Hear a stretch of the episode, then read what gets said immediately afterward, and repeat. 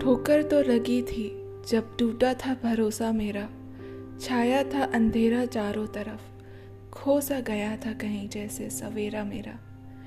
जब हम किसी पर भरोसा करते हैं, किसी से उम्मीद बांधते हैं, और जब वो इंसान उस उम्मीद या उस भरोसे को संभाल कर नहीं रख पाता तो वैसे तो बुरा उसे लगना चाहिए। टूटना भी उसे चाहिए, पर पता नहीं क्यों, टूट हम जाते हैं। हुआ है ऐसा कभी आपके साथ? जब आपने किसी पर इतना भरोसा किया हो, किसी से अपनी उम्मीद बांधी हो और वो आपकी उस उम्मीद को संभाल कर ना रख पाया हो, तब क्या किया था आपने?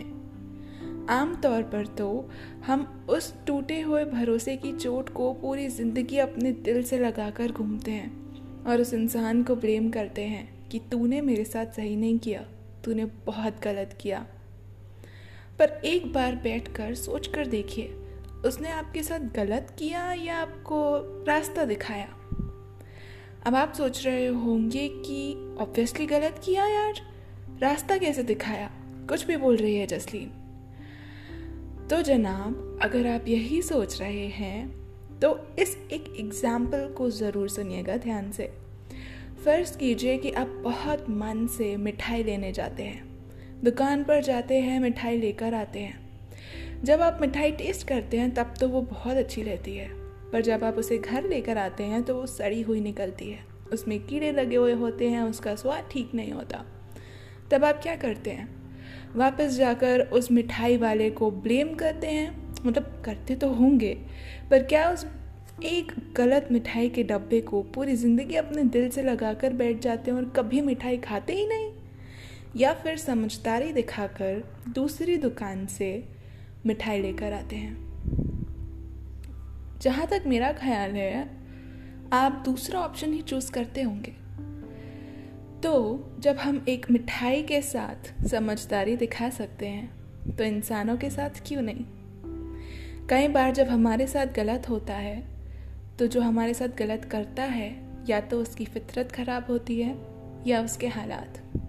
अब इन दोनों में से किसमें गड़बड़ है, ये तो आप नहीं जान सकते, क्योंकि कई बार हम भी किसी को गलत समझ लेते हैं। पर हाँ समझदारी दिखाकर अपने लिए आगे ज़रूर बढ़ सकते हैं। कैसे?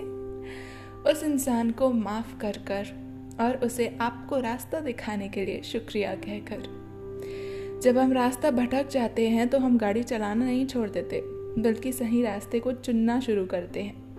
तो जब आप किसी गलत इंसान के सामने आ जाएँ, जब वो आपके भरोसे को संभाल ना पाए तो बजाय इसके कि आप हर इंसान को गलत समझें और किसी पर भरोसा ही ना करें अपने लिए सही चुनना शुरू कीजिए। हाँ मैं जानती हूँ कि माफ़ करना इतना आसान नहीं होता पर कोशिश ज़रूर की जाती है।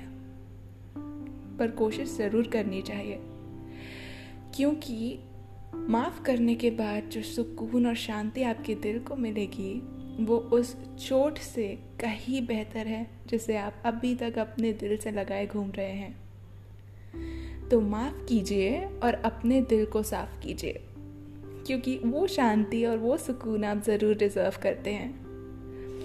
और अगली बार मिठाई समझदारी से सही दुकान से लीजिएगा, क्योंकि ज़िंदगी और लोग दोनों बहुत खूबसूरत हैं और ज़िंदगी कदम कदम पर आपको रास्ता दिखाती है। लोगों के ज़रिए। कौन आपके लिए सही है और कौन गलत, वो आपको तब तक समझ नहीं आएगा जब तक आप उनके साथ इंटरेक्ट नहीं करेंगे। और एक बार आपने इंटरेक्ट किया तो आपको ज़रूर समझ में आने लगेगा। तो चीज़ों को दिल पर लेना छोड़िए और अपने लिए सही चुनना शुरू कीजिए।